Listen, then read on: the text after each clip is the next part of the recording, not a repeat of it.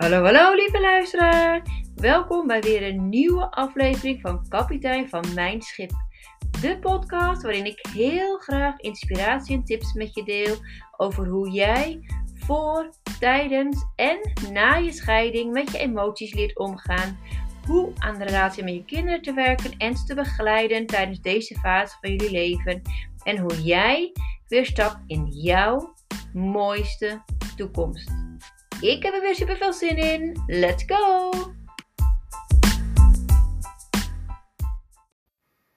Hallo, welkom terug weer een nieuwe aflevering van Kapitein van Mijn Schip. Leuk dat je kijkt en luistert naar een nieuwe aflevering. Vandaag is de ene laatste dag en dan heb ik er een hele maand erop zitten. Heb ik mijn doel bereikt om een hele maand van 10 mei tot 10 juni. Dat is dus uitgelopen omdat ik ze vorige week twee dagen had gemist. Dus vandaag eh, en morgen nog een extra aflevering. En dan is de hele maand erop. En dan ben ik heel trots op mezelf dat ik het heb gedaan. Ben ik heel blij dat ik het ook heb gedaan. Hoop ik ook echt dat je heel veel voordelen hebt kunnen doen voor jezelf. Ehm, met alle content die ik heb kunnen delen. En dat je daar uh, mee verder kunt komen. Dat is uiteindelijk waarvoor ik het doe, zodat jij verder kunt komen. Nou, vandaag wil ik het graag met je hebben over um, hoe ontstaat een vechtscheiding. En dan ga ik het morgen hebben over tips en tricks om een vechtscheiding te voorkomen. En, we zijn nog niet klaar met de mededelingen, uh, omdat ik het heel erg leuk vind om je te inspireren. Ik heb besloten om niet meer uh, vijf dagen in de week, maar vanaf nu één keer in de week op donderdag een podcast te blijven posten. Uh, een podcast en YouTube filmpje. Uh, dus komende donderdag ook nog weer een, een onderwerp over de gevolgen van een, vechtscheiding voor kinderen. Met kinderen. Uh, want ik denk dat het ook wel heel erg belangrijk is. Dat je echt wordt doordrongen hoe belangrijk het is om dat echt te voorkomen. Alles op het spel zetten. Echt alles proberen om dat te voorkomen. Dat is echt heel belangrijk. Dus daar ga ik dan komende donderdag over hebben. Maar goed, voor nu ga ik beginnen. Oh ja, nog even een klein dingetje. Ik heb vorige week op Facebook uh, verteld dat ik dus zaterdag 25 juni een masterclass zou gaan geven. Uh, over kinderen en rouw en, en, scheiding en uh, de fase waar je allemaal rekening mee kunnen houden. En allemaal hele mooie onderwerpen zou ik gaan behandelen. Ik ga nog steeds die masterclass geven. Alleen niet meer op 25 juni. Het is verplaatst naar 3 september. Degenen die zich al hadden opgegeven, die zijn al inmiddels uh, op de hoogte gebracht. En ik dacht, uh, ik ga het hier ook nog even delen. Zodat je weet, hij komt er echt wel aan. En ik ga hem ook echt wel geven, wegens privéomstandigheden alleen verplaatst. Dus, kan gebeuren. Doen we het allemaal mee. Uh, gewoon na de, na de zomervakantie. Gaat helemaal goed komen. Gaat super tof zijn, super waardevol. Uh, mocht je meer informatie willen, stuur een e-mail naar info.kapiteinvanmijnschip.com. Uh, dan stuur ik je meer informatie. Maar voor nu gaan we even over naar het onderwerp.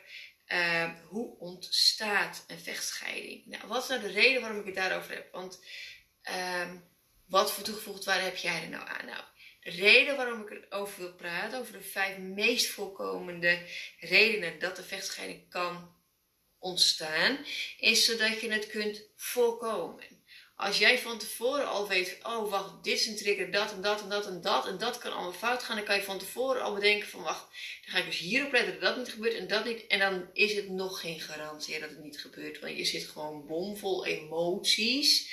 Scheiding is één bomvol emotionele gebeurtenis en een enorme grote live event voor alle partijen.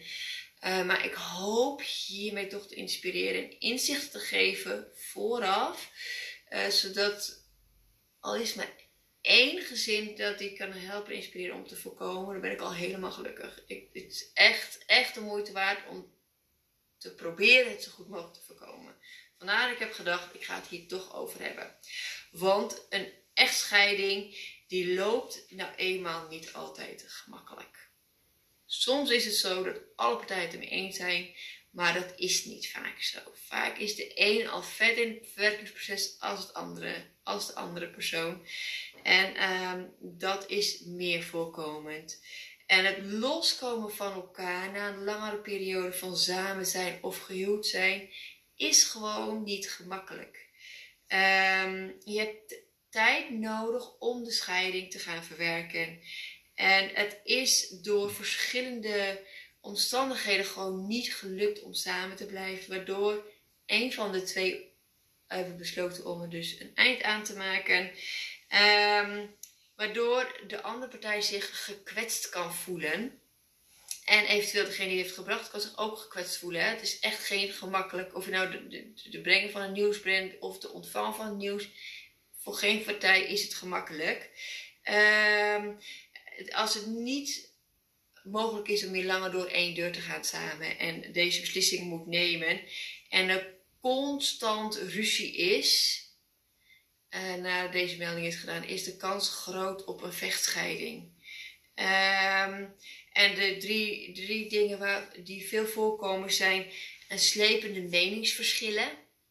Je denkt gewoon allebei heel anders en het is gewoon niet mogelijk om daar compromis in te krijgen. Onderling wantrouwen. Je vertrouwt die andere partij gewoon helemaal niet meer.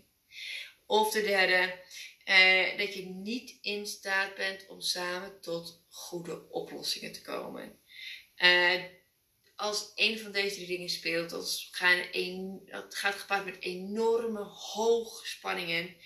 En dat resulteert meestal in conflicten. Um, en als dat aan de hand is, ben je vaak niet meer in staat om de kinderen uh, voorop te stellen.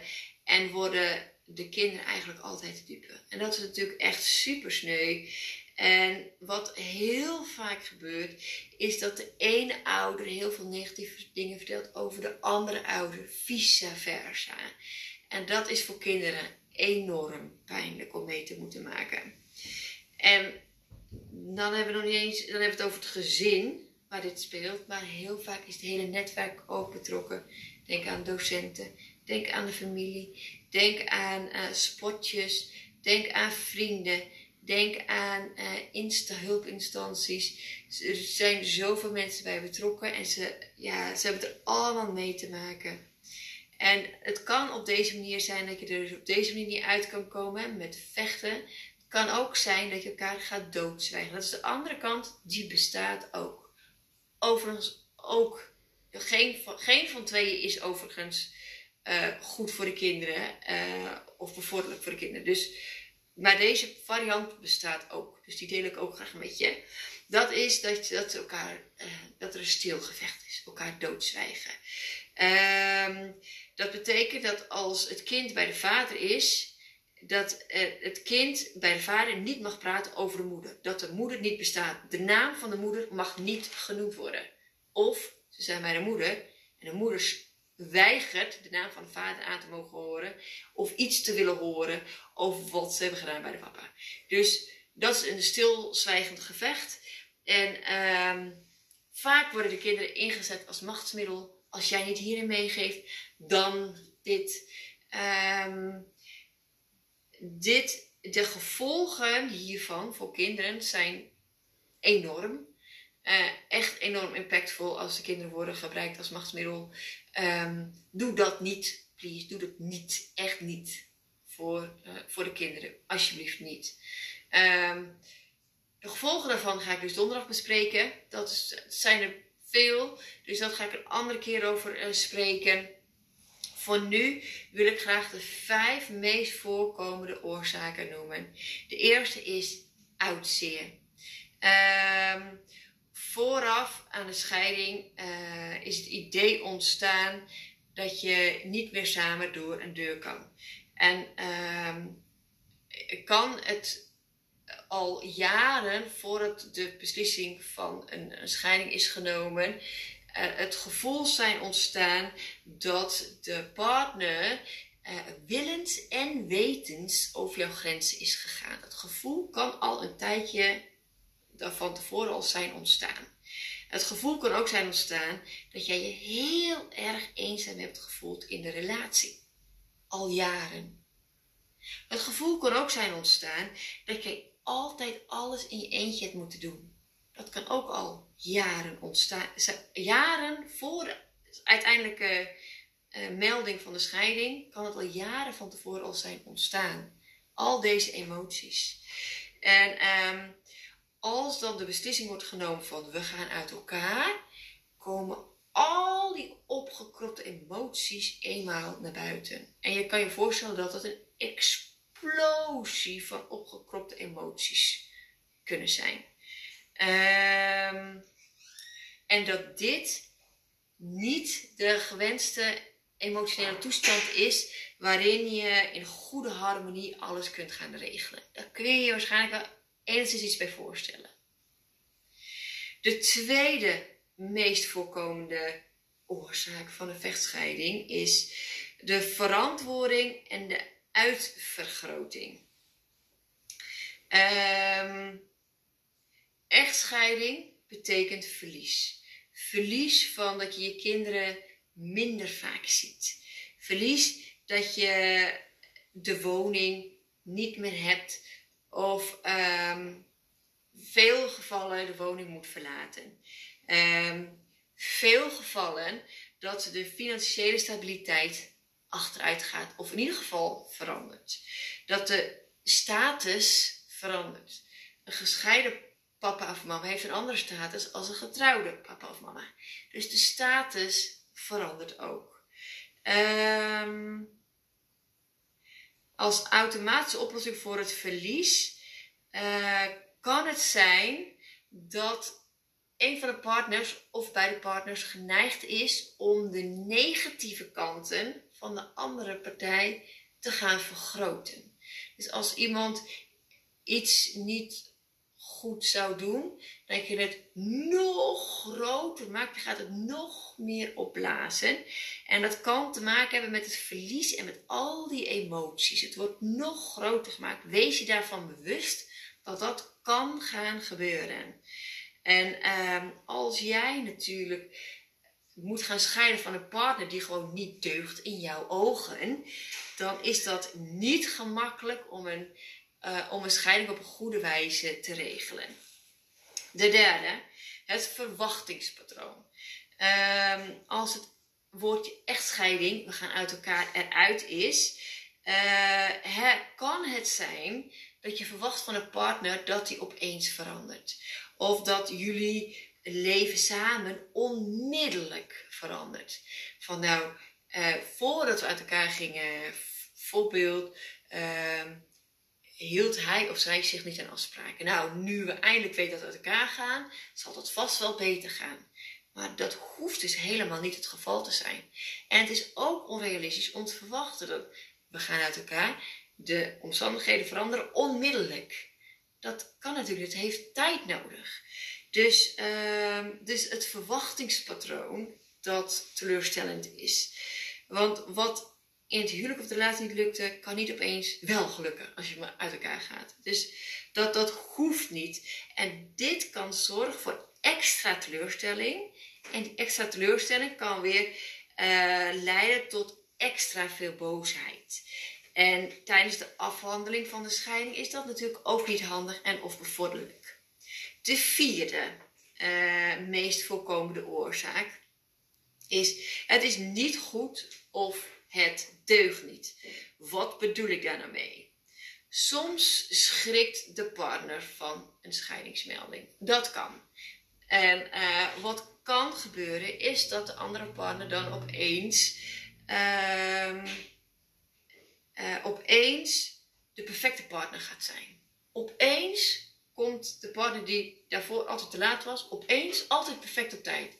En opeens gaat hij de perfecte ouder zijn. Opeens gaat hij of zij wel tijd doorbrengen met de kinderen. Opeens gaat hij of zij wel helpen met de kinderen naar bed brengen. Dat je echt denkt, wat? En als jij degene bent die dus de scheiding heeft geïnitieerd en je ziet dit gedrag, dan raak je alleen maar heel erg geïrriteerd. En ehm, krijgt de andere partner daar zeker geen waardering voor, omdat jij zo zegt de beslissing is al genomen. Dus waar slaat dit op? En dit kan echt, uh, waarom nu wel en toen niet? Dus het, dit, dit kan alleen maar extra wrijving veroorzaken. Oftewel, met andere woorden, uh, niet veranderen is niet goed, maar wel veranderen deugt ook niet. Dat is de vierde. De vijfde meest voorkomende reden, uh, oorzaak, is financiële zorgen. Algemeen, over algemeen gesproken hebben mensen een bepaald inkomen waarmee ze met z'n tweetjes uh, het gezin draaiende houden. Nu ga je uit elkaar en heb je het, meestal hetzelfde inkomen en moet je opeens twee huishoudens daarvan gaan financieren. En dat kan behoorlijk veel stress en zorgen met zich meebrengen. Niet altijd wordt het uitgesproken, maar het kan heel goed aan de onderliggende oppervlakte uh, kan, dat, kan dat wel meespelen. Dus wees je daar ook van bewust dat dat meespeelt. Um, dat beide ouders zich hier gewoon uh, zorgen om kunnen maken. En dat dit weer kan leiden tot verwijten naar elkaar toe.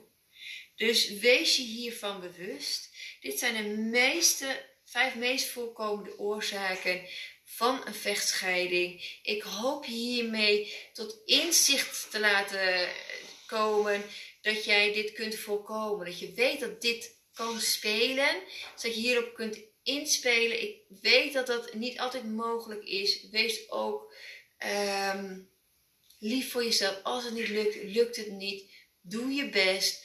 Probeer er het beste van te maken. En ik hoop dat dit je helpt om, om het te voorkomen. Want dat is hetgene, daar, daar zijn alle partijen mee, uh, mee gebaat. Als het voorkomen kan worden, is voor alle partijen het allerbeste. En zo niet, dan is het ook wat het is. Probeer daar het allerbeste van te maken. Maar ik weet dat je alles in je hebt om het zo goed mogelijk in zo goed mogelijke banen te leiden. En dat jij dit kunt en dat jij um, sterker bent dan jij nu op dit moment nog denkt van jezelf. Je bent echt heel sterk. Vooral als je dit kijkt, weet ik dat je al bewust bent van het feit dat je het heel graag wil. En wat jij wil, dat kan je ook bereiken. Daar is mijn poesje. Hallo, um, ja, dit was het even voor vandaag. Ik uh, spreek je morgen. Dan ga ik je tips geven om een uh, vechtscheiding uh, te voorkomen. En dan ga ik het donderdag hebben over de gevolgen van een vechtscheiding. Uh, zodat je echt nog meer kan helpen en motiveren om echt je best doen om echt, echt te voorkomen. Met z'n tweeën. Kijk dit filmpje desnoods met z'n tweeën en ga met z'n tweeën in overleg. Waar zit bij ons de bottleneck? Waar zit bij ons eventueel hetgeen waar wij um, meningsverschillen of problemen in zouden kunnen, kunnen ondervinden? En wat zouden wij nu ter preventie al kunnen gaan doen of gaan inzetten om dit te voorkomen? Jullie kunnen dit. Ik geloof in jullie. Dit was het. Ik maak het niet langer. Het is weer 17,5 minuten, jongens. Veel te lang. Ik spreek jullie morgen. Hele fijne dag. En tot morgen. Doei doei.